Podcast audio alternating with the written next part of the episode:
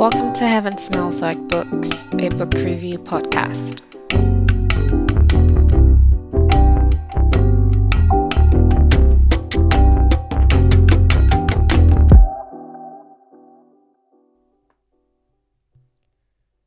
Hello. Hi. okay, so Happy New Year, guys. Um it's been a minute. It's been a while. Yeah. I don't know what to say, but I am kind of back. I don't know how long this will last for. As in, I don't know when the next episode will be, but you know, I think I might be getting over my reading slump. So hopefully that translates into more episodes. But anyway, it is a Monday evening, actually a Monday night. It is currently 9:35 p.m. and I am so fucking tired. Like I'm so exhausted. I'm so sleepy. But I need to get this episode recorded, at least recorded. I'm going to try and edit it and upload it today as well. but like I'm so tired, but I can't stop thinking about this episode because I finished reading this book last month. It's which was January, and I just haven't had time, and it's it's literally haunting me.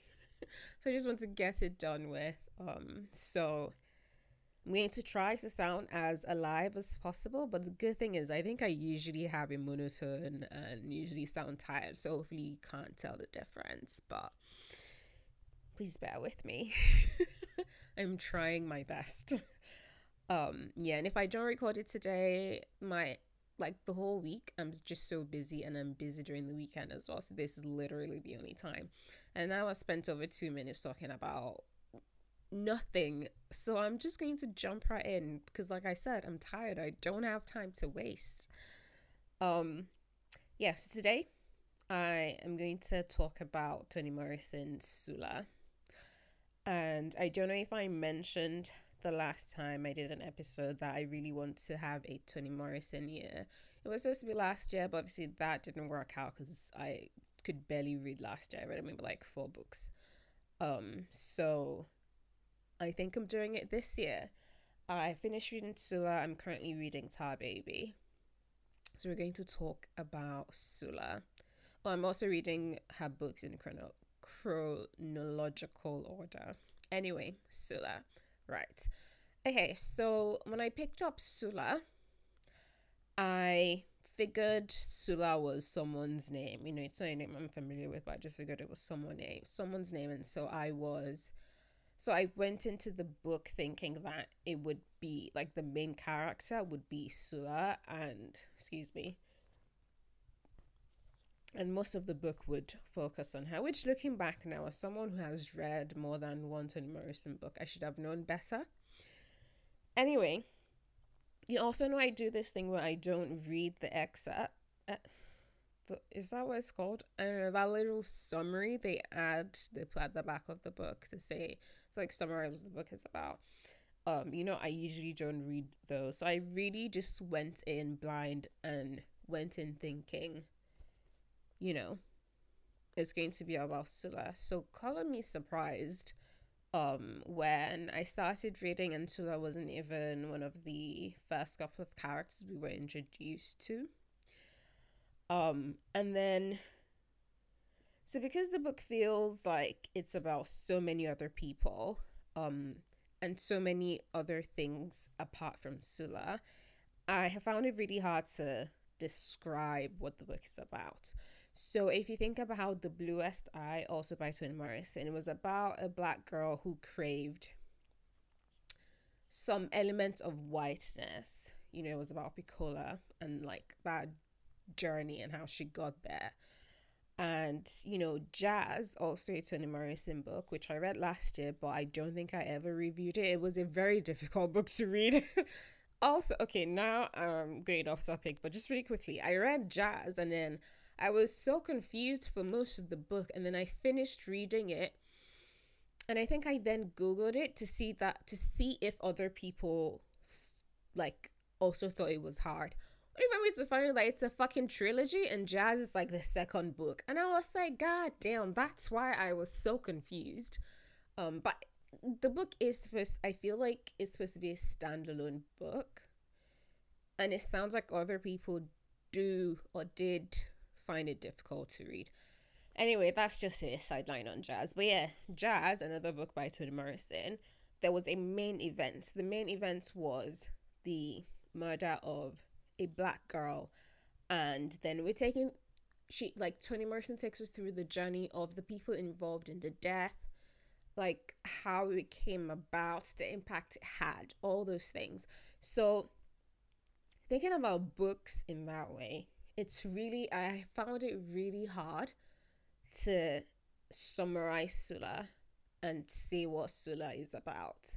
I've come up with like different descriptions, like, you know, it's about Sula or it's about a black community, but none of them do it justice. Like every time I put down a note about, oh, I think maybe this is what the book is about, it's like it doesn't do it justice. It's just not good enough. Um, so when I finished the book, I read the foreword that Toni Morrison wrote, and I think it really did help me understand the book better. So Toni Morrison herself describes the book as um she said that the four main female characters she described them as four points on a cross. And then she went ahead to explain what like the midpoint or nexus um of that cross was or is. I don't really understand what she was saying the midpoint of the cross was. But essentially, what I got from it was that think of the four main female characters, or the main characters, honestly, as the four points on a cross. And then they are in the middle is the one thing they have in common. And on the arms of each of those four points on the cross, there are like wires or things wrapped around it. And those things wrapped around it are the other things that happen in the book so those other things that happen aren't standalone things and they're kind of linked to the characters. And thinking about the book from that perspective really helped me because it made me realize that, you know, the book is in fact not about just one thing. It's how Toni described it. There are four main characters. They're all black women. They have something in common, which is in the middle, and all the other things that happen to them, to the community, every other thing that Toni mentioned in the book or like narrated to us, you know, those are the things wrapped around the arms of the cross. And like that, honestly, reading the foreword was a game changer. And I'm glad I read, I don't know if I should have read it before I read the book, but reading it after I read the book really, I guess, reassured me. that you know it's really not about this specific thing but it was just like a game changing way of thinking about the book period and maybe even books in general um yeah so i think that's a much better way of thinking about the book instead of trying to find a single thing that the book is centered around um but you know obviously i don't know if you guys have read it but in case you haven't so in the book the four female characters the four main oh my god excuse me i need to burp I'm so sorry. I hope you didn't hear that. maybe I'll edit it out. Maybe I won't. We'll see. Anyway, um, what was I saying? Yeah, so the four main female characters are Sula, you know, the book is titled after. Then there's Nell, who is Sula's best friend. And then there's Hannah, who is Sula's mother, and Eva, who is Sula's grandmother and Hannah's mother. And the book actually starts off with a man who is not even one of the four main characters. Um, but it starts with that man. I'll go, I'll go into why later on. But anyway, the book takes us through um, the childhood of Nell and Sula, obviously because they're best friends, they're childhood friends. And I don't know if I've mentioned this in the reviews I've done for other Toni Morrison books, but she sometimes mm, actually no, I don't know if that's true. I need to go back and check. But I feel like this is something she does. I need to confirm. But like actually let me not say she does it. But in this book, she sort of goes back and forth in time. So, like, the timeline isn't linear. Actually, I'm pretty sure this is something she does because I remember when I picked up song songs of solomon or song of solomon one of the things people said about it was that the it's her book where um the main character isn't a woman. The main character in Song of Solomon was a man. And I think someone had commented on how the main character is a man and also she does this thing that she usually doesn't do where like the timeline is linear.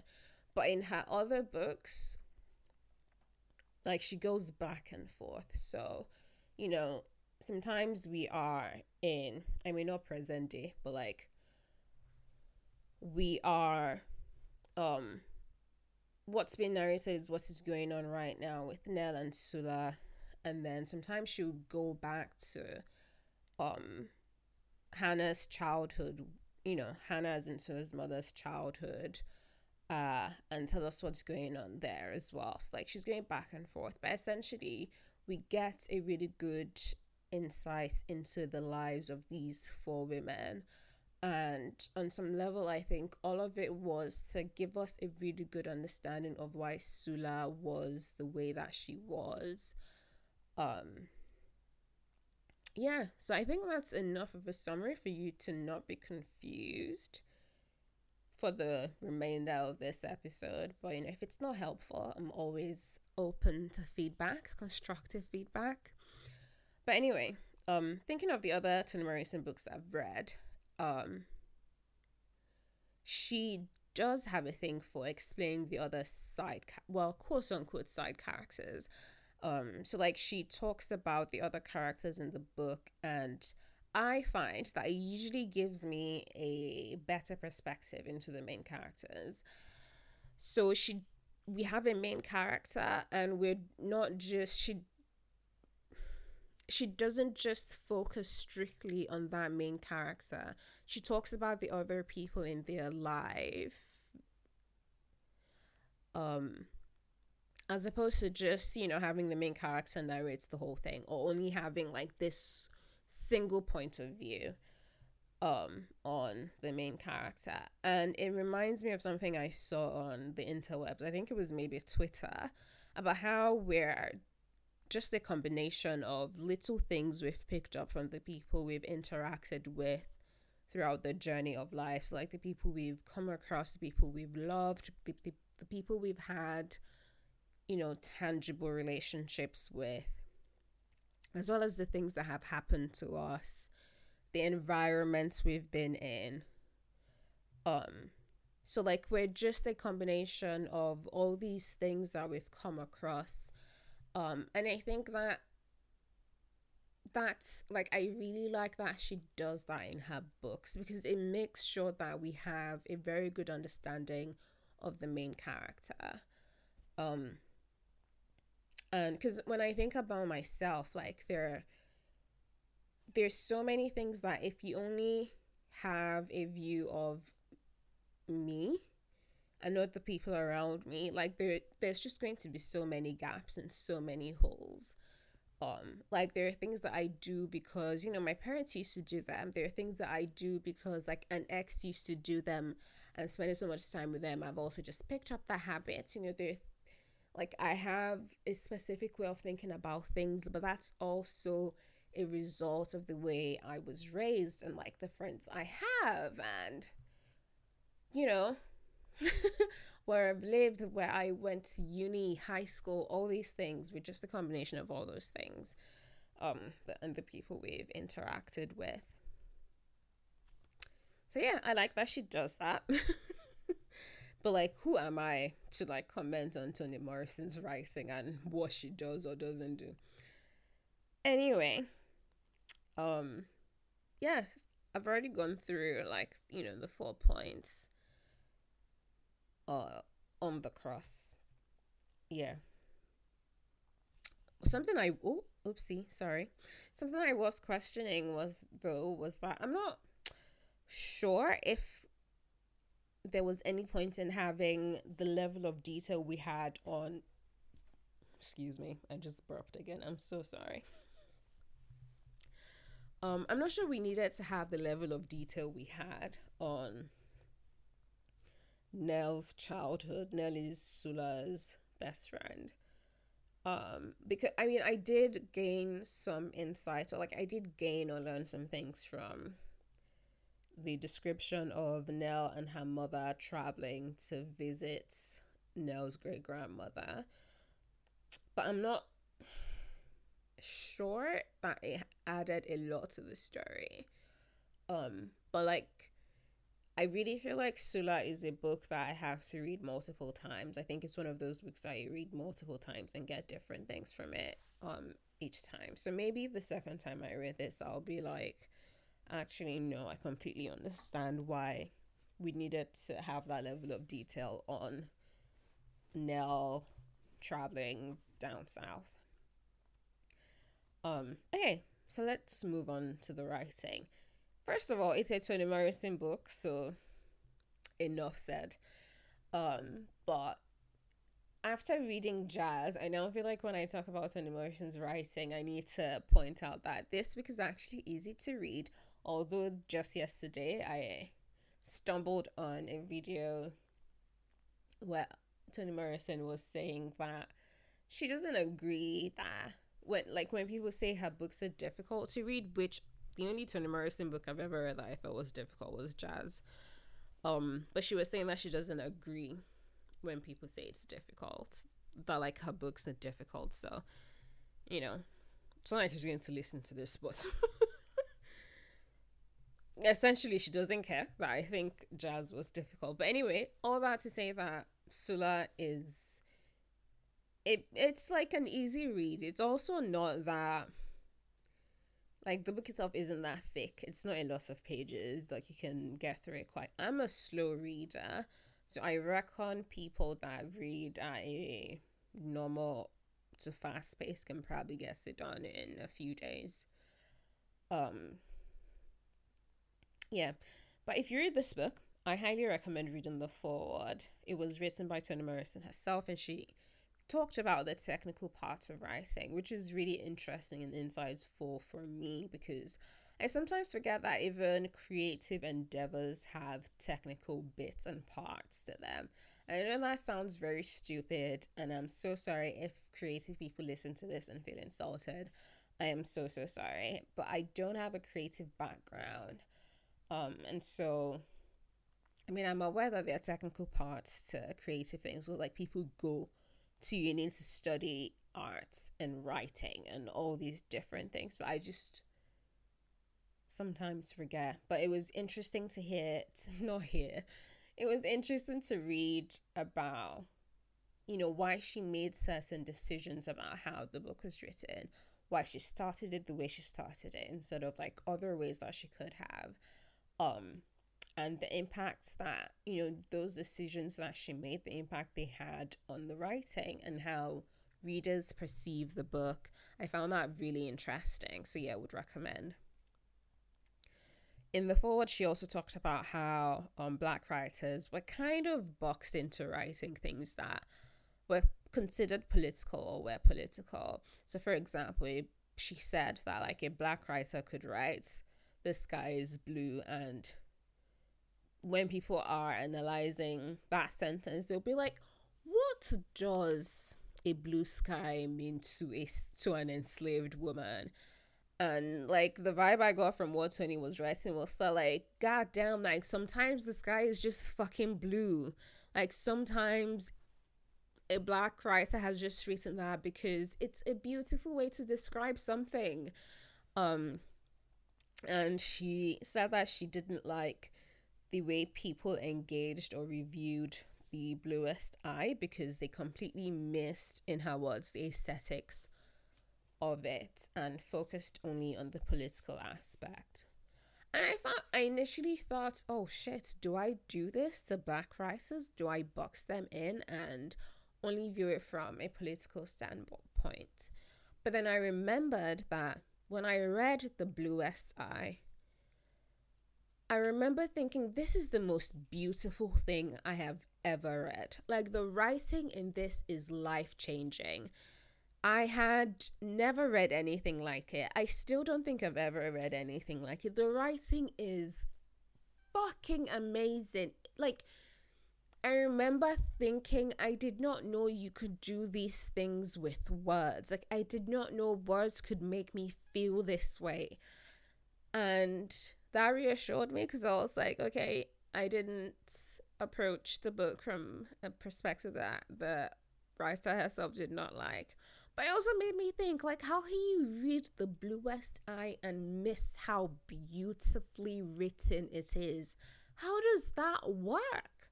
Like, don't get me wrong, that book is really fucking sad.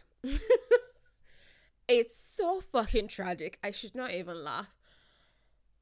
But, like, it was tragic, it was sad, but the writing, my god, mind blowing, beautiful.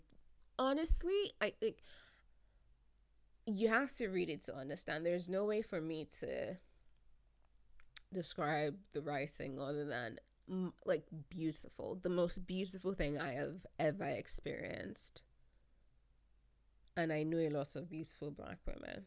So like just to show you, like the bar is high and the writing in that book surpassed it. Um Yeah.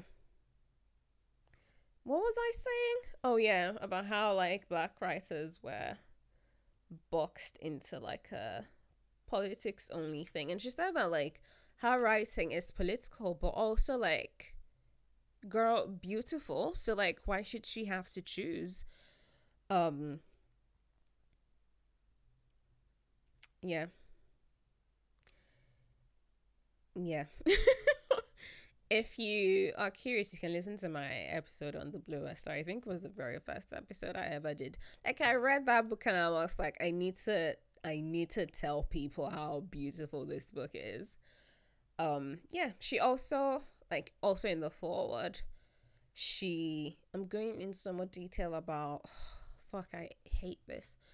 Um she also explained that she started the book as in Sula with a description of the town instead of the first character because starting with the first character we're introduced to would have made it harder or made it easier for people to put the book into this political box because the first character we're introduced to was a black veteran who was being like in the opening scene, scene he was in the hospital and then he was released from the hospital post war and he was clearly not in the right state of mind or even body to be released. Um, and so starting off with a black veteran who was experiencing PTSD and hadn't fully recovered, like the critics would have had nothing but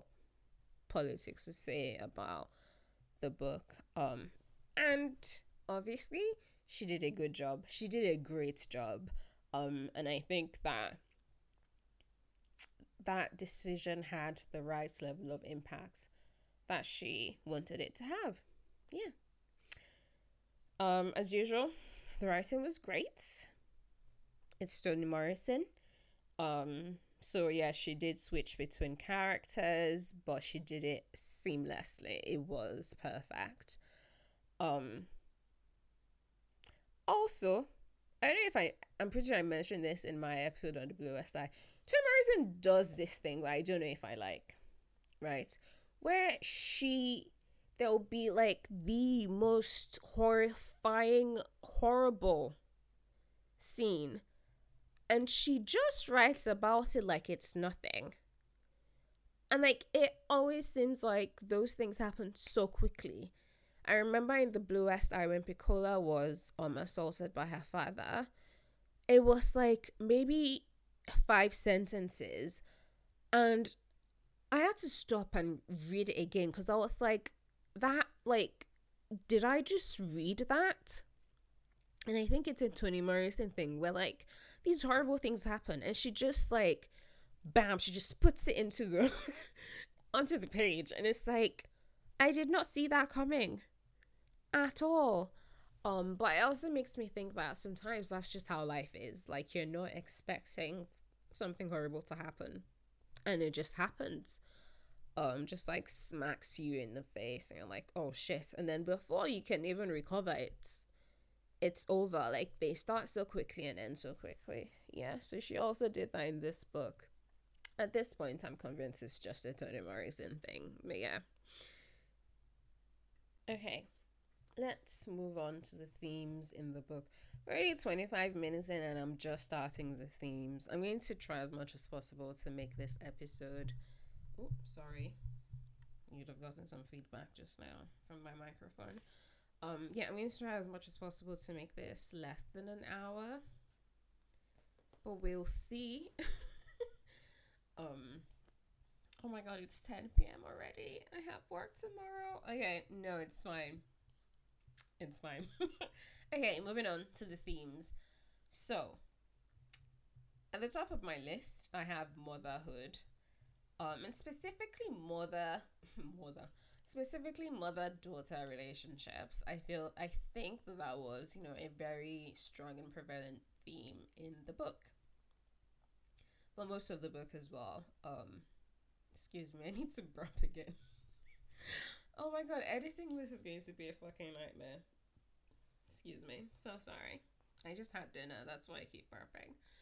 Um. Anyway, yeah, motherhood. Um. I was also thinking about how motherhood was like a big theme in the book, and it made me think about how Toni Morrison um had said that she wanted to answer questions. So basically, a while ago, I can't remember it was in the 60s or something. I don't know. Um, but black writers were asked to write about um oh, what was the exact question? I can't remember the specific question, but something about like the difficulties of being a black writer, something along those lines. And Toni Morrison was essentially like she didn't think that was like she didn't want to answer that question. She didn't want to write about that question. What she wanted to she wanted she found other like she thought other questions were more important. And one of the things she said was that, you know, questions around like what does what do female friendships or relationships look like when they're not affected by men? And so it made me think about how the theme of motherhood and mother daughter relationships in this book, like it makes sense that she wrote about that. Um, although like it was a strong theme in the book, especially because also thinking about it, the mother daughter relationships were kind of in isolation or away from the father. So Nell and her mother, like her father was in her life, but like he was very busy. I need to burp again. What the fuck? I also need to pee. um yeah, Nell.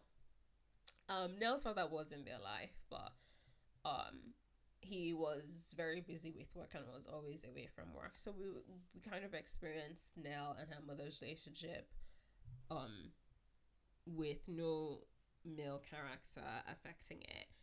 Same thing with Sula and her mother and her grandmother. Um, because her grandfather wasn't around, her grandfather left her grandmother like when her mother was literally a child. Um, I think Sula's father was dead. But again, he also wasn't there. So, yeah. Um, anyway, one of the first things that struck out to me was how easy it is for a language to die when it's not deliberately passed down from generation to generation. So Nell, once again, Nell was Sula's best friend. Um, Nell and her mother well, Nell's mother was um Creole and obviously, you know, she could speak Creole. And there's a scene where Nell Nell's mother sorry, Nell wasn't the one that could speak Creole. Nell's mother was the one that could speak Creole. Anyway, there's this scene or series of events where Nell and her mother traveled down to visit her grandmother, to visit um Nell's great grandmother, and you know they ran into Nell's grandmother, and Nell's grandmother tried speaking Creole to Nell, but Nell's mother hadn't thought Nell Creole, and so Nell couldn't understand. And Nell's mother, Helene, was, you know, told her mother, like, Nell can't speak Creole, like, she doesn't understand what you're saying. Um, and the fact that it literally took one person for that lineage to stop understanding a language was just it just seems like such an like languages are so important. And the fact that they can just die out is wild to me. And i think the reason that really stood out to me was because i've been thinking a lot about yoruba and other nigerian languages and how um in our generation so like young people right now our yoruba is not as good as our parents right and and like that scares me because if our yoruba isn't good our kids yoruba is going to be worse than ours right? And so, like, in two generations after us, where does that leave the language? I know I like live in a bubble, probably, definitely. Um, and like, I'm not saying that there is no one within my age range on this planet who whose Yoruba isn't as good as my parents. I'm just saying that um for a significant significant amount of people it's I don't even know that I would call it a second language for like a lot of us. For me, it is. I can speak Yoruba, but like not as well as my parents, and so that just worries me. Like, where does where does this leave our languages? Are they just going to die out? That's fucking terrifying. it's frightening to me. Um, yeah. Anyway that thought isn't going anywhere. That was just what I thought about it. No big revelations or whatever. Um, yeah. Another thing was that it, it seemed very obvious that Nell's mother really wanted Nell to be like far removed and separate from the way her mother grew up. It was, I got the vibe or feeling that she made sure that Nell couldn't speak Creole because the physical distance between Nell and her grandmother, it felt like that, as in Nell's grandmother, it felt like, you know, the physical distance wasn't big enough. She needed to create like a lot of distance between those two generations. And what better way to do it than to eliminate a language, you know? Um, yeah. Uh, what else? Okay, still on motherhood. Um, I want to point out that the mother daughter relationships were all complex, but you know, at this point, I think we've all reached an agreement that mother daughter relationships have to be, in fact, complex. Um, I wonder if there are studies into why mother daughter relationships are complex. Anyway, um, so remember Sula? Yeah. So her grandmother, like I said, her name was Eva, and Sula's mother's name was Hannah. Hannah had a brother. His name was Plum, um, and he was also a war veteran. And when he also got back from the war, he was really fucked up, and there was like no support for him similar to the first character we were introduced to. You know, so we have two veterans here. They're both black and they both do not receive the amount of support they should have.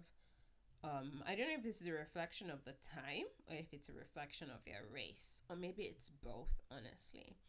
anyway, one of the horrifying things that Toni Morrison casually described was Eva setting Plum on fire. Yes, you heard that right.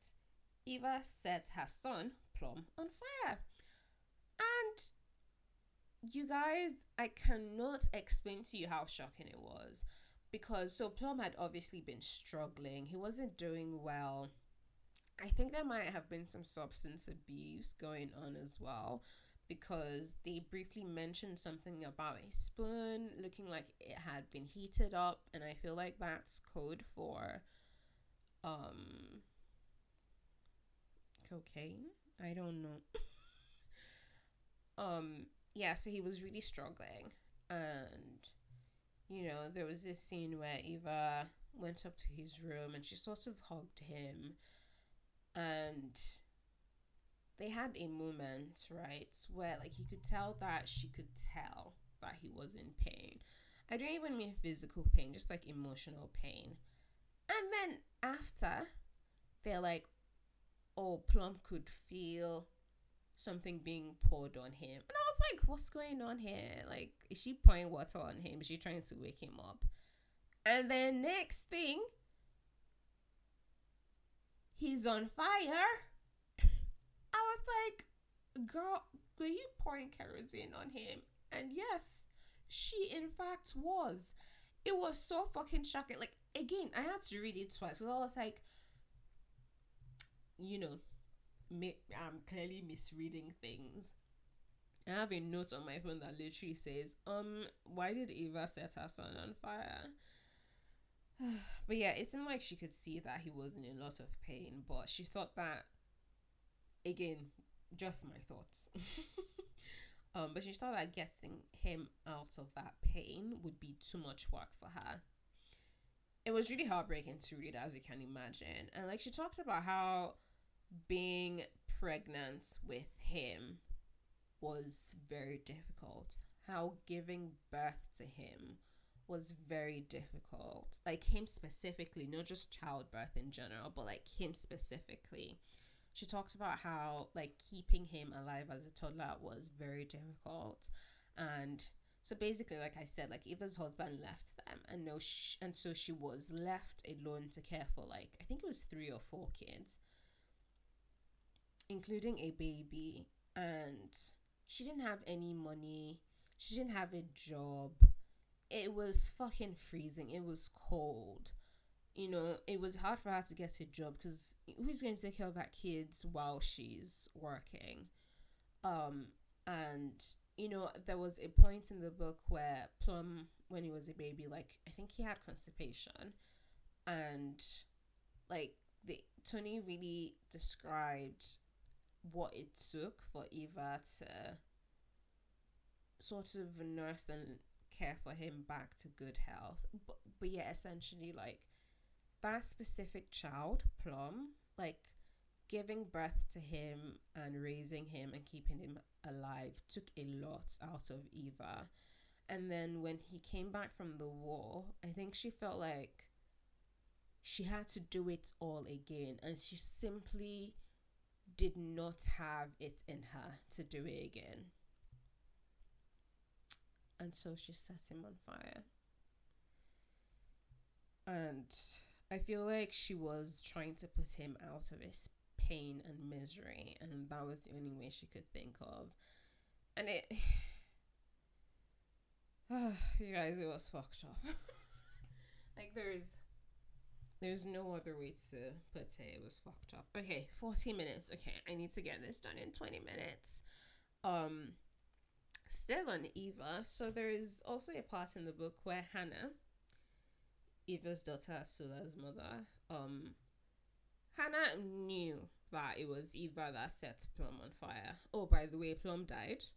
Um, in case that wasn't obvious, but um, yeah. So Hannah knew, and so she once asked Eva if Eva loved them and Eva, she got angry and she said no, which was shocking to me because I had read about how much it took for her to raise those kids. and the things she had to sacrifice, including something that was rumored that um she had her one of her legs amputated um so that she could get money. It was never confirmed, but like the way it was described in the book when she when her husband left and she was struggling to make ends meet, she left the kids for a bit for a while actually with a neighbor and when she got back she just had one leg and she had money to take care of her kids. So for someone to do that, you like she for sure loved those kids. So when Hannah asked her and she said no, that was really shocking to me because she literally suffered for them. Like of course she loved them. Um and I also think the way she got offended by Hannah asking if she loved them was understandable. And what Hannah asked was like if she loved them, if she like played with them. Um and Eve was like, no. And I think that from the way Hannah phrased that question, it was obvious that she was after a love that looked soft and joyful. But when they were kids, like, excuse me, I just burped again. I'm so sorry, you guys. Um, yeah, so Hannah, it seemed like the way Hannah phrased her question, it seemed like she was after a love that looked soft and joyful. But when they were kids, yeah, like things were so rough, like I've just explained. I don't like I don't think Eva had the capacity to be playful. Like she was a single black mother, and for context, I don't think I've mentioned this, but um the book is set in the 1900s, which means that when Hannah and her siblings were kids, that was like around 1895. So Eva was a single black mother in 1895 in America. Just to give context, I like I do not think she had the capacity to be playful. You know, I think that simply because of the times, like love for her kids looked different. It looked like keeping them alive, which you know seems like a small thing in the context of today, but in the context of America and what being a black woman probably was like or was like in 1895, it was a lot. It was her and three kids. One of those kids was a baby. That's a lot to handle and find and then still find time to play. Like be fucking for real. But like I also get why Hannah would ask Eva that question, given that Eva killed Plum. But like also like cause Hannah's experience of life wasn't 1895 America. It's I think it was I think that was why she phrased it that way. Um because her context of life, although like I'm sure in the 1900s, uh, like black women weren't having a great time either. Um, but it's probably different from 1895. And so Hannah's Hannah's question was coming from a different context and like perspective and point of view and life experience. Um, and it seemed like Hannah was aware of their poverty because you know she got there was a reference to three beets as in B E E C S um, and she got that. So I, I think Hannah was aware of how poor they were.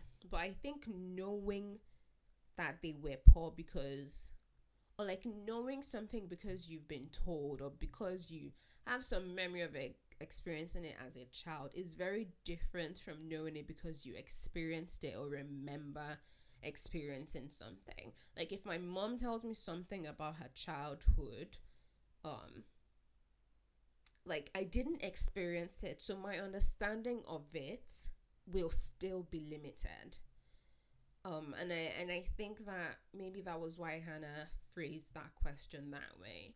I would get up to pick up the book to read that page to you because it was such an emotional page when Eva was telling Hannah that like, are you fucking kidding? Did I love you? Did I play with you? Like, girl, what kind of question? It was very emotional, but I'm really fucking tired and we're 45 minutes in and I need to get this done. So I can put the pages down in the comment section or in the description rather and you can read it. But yeah, moving on. from the motherhood theme. And I'm going to move on to race. Um, I made a note of something regarding the race thing on my phone. I just need to find it. Um, yeah, so the race theme was definitely present, but I think it was subtle. Um, so it was there in the way Toni Morrison described how the town came about, because essentially, you know, a black person was sort of given like they were given the black people were given the town as a reward for something. Um but the way it was sold to them was that like oh you know that part of the land is very good ideal you know crops will grow blah blah blah and then they got there and it was shit. Because okay, it was at the top of a hill so like all the bad weather everything they would get the most of it. Um and it was also called the town was called the bottom which is ironic because it was at the top of the hill. Um and then the white people lived in the valley. And so essentially when there was really bad weather high winds or whatever obviously the people at the top of the hill felt the impacts more um another thing that was interesting though was that at the end of the book the town essentially there was like an upside down thing where the town which was called the bottom even though it was the top of the hill now became where the rich or like where the white people lived. Um and the black people were kind of sent back down the hill. Um so there was that race element in that context. Um nell and helene's trip down south which i referenced earlier there was also some racial elements to that because the farther down south they got the more racist it was. Um, lack of work in the town because it was like an all black town, and so it was difficult for people to get work, you know. So the race thing was also there in that way. Eva not having money.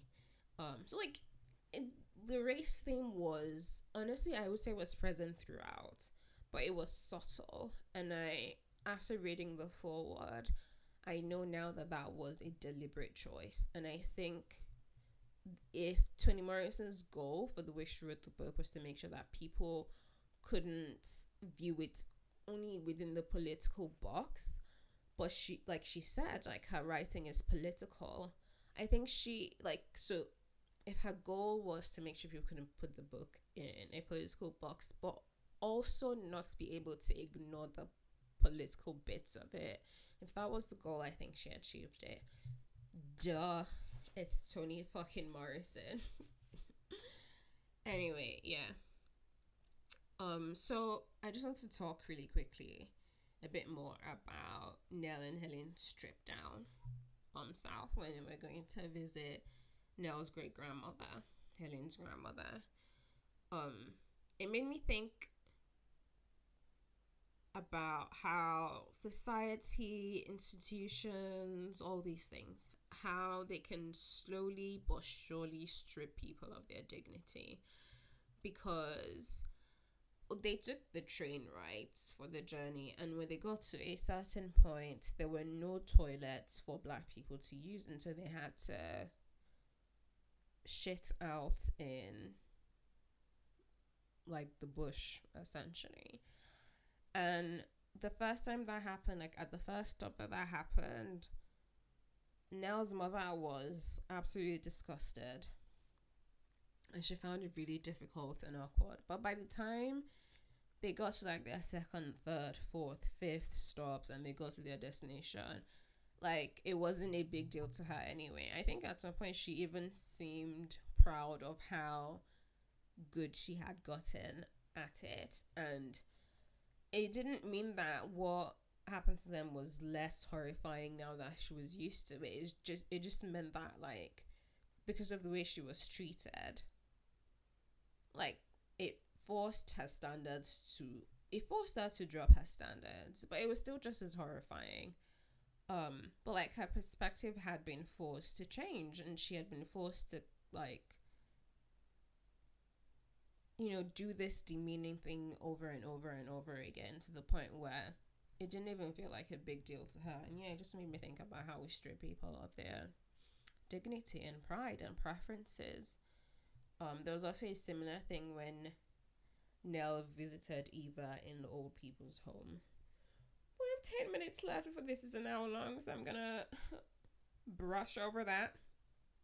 Um, societal norms was another theme in the book, and this was really interesting to me because the town had like very funny ideas on what was okay, what was acceptable, what was not acceptable.